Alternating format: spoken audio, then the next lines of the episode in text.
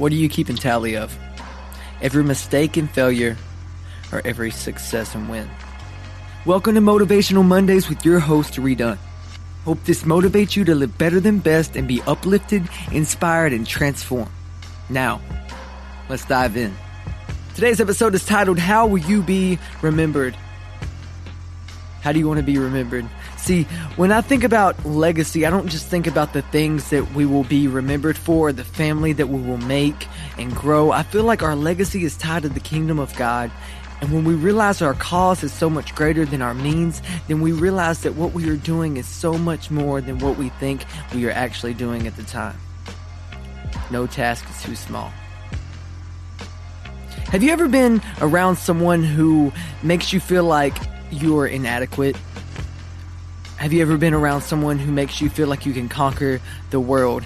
Which one of those people would you want to spend your most time with? The negative person or the person that's your biggest cheerleader? See, don't allow negative peers to keep you from your legacy. Don't allow negative peers to impact how you'll be remembered. See, when I'm long gone, I want to be remembered as someone who encouraged each person that I came in contact with. I want to be someone who is remembered for seeing the greatest potential in every person that I meet and pulling it out of them. How do you want to be remembered?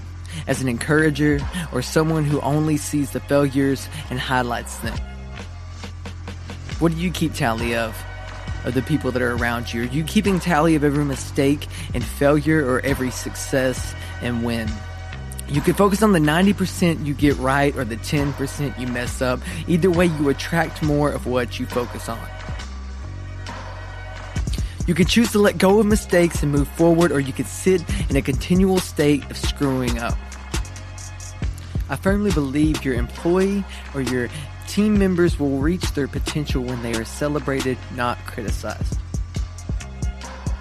you really want to go far in life, you're going to have to choose to celebrate strengths and not focus on weaknesses because weaknesses will only breed more weaknesses and strengths will only breed more strengths.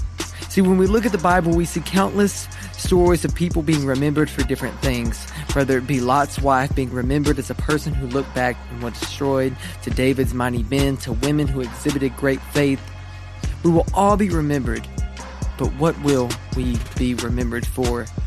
See, this week, I, I don't want to give you five things to be successful or give you a bunch of practical principles, but I simply want to encourage you to dig deep into your inner self and find out what you want to be remembered for.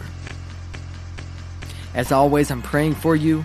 I love you, friend, and I hope this week's episode challenges you and inspires you to live better than best as we take some time to self reflect on what we were being called to be remembered for.